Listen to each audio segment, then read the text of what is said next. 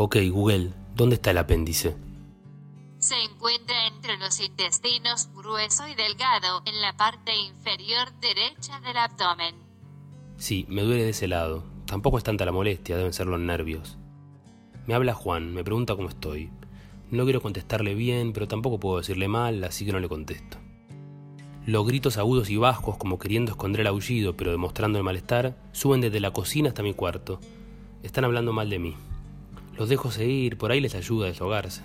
Armo el mate sin llenar el termo. Flavio, el kiosquero de la esquina de la plaza, me va a conviar agua caliente, siempre fue muy piola. No me siento en un banquito, necesito moverme, no me importa la lluvia, ya soy experto en cebar caminando. Me rebalo un toque, no se me cae el mate.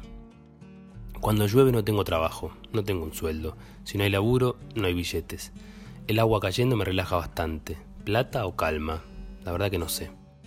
Quiero fumar. Compro un cigarro suelto. Pensé que ya no vendían, lo fumo rápido, no quiero más. No escucho música y no sé por qué, me concentro en los paraguas. Ninguno de ellos tiene onda. Llego a otra plaza donde no está Flavio para darme más agua, no hay nadie. Me siento. Una ramita reposa al lado mío. Empiezo a jugar con ella y a pincharme un poco los dedos con sus extremos. Pienso en Juan. Todavía no pude contestarle, no creo que lo logre hoy, entonces sigo jugando. Veo un eucalipto, me acuerdo de mi abuela. Escucho un pájaro que insiste con su canto, me acuerdo de mi abuela. Me acuesto en el banco, me mojo la espalda, pero no me molesta. Me gusta, me da miedo cerrar los ojos. Me pone incómodo no poder ver mis flancos en lugares públicos. Debería cambiar eso. Me quedo dormido, no me pasó nada, me paro. Me mareo un poco y me agarro del termo. Quiero llenarlo, no sé cómo. Entonces vuelvo a casa. Ojalá no haya más aullidos.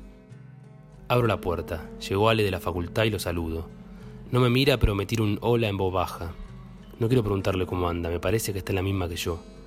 Le hablo a mi abuela, no me responde. Me voy a dormir. Mañana le voy a contestar a Juan.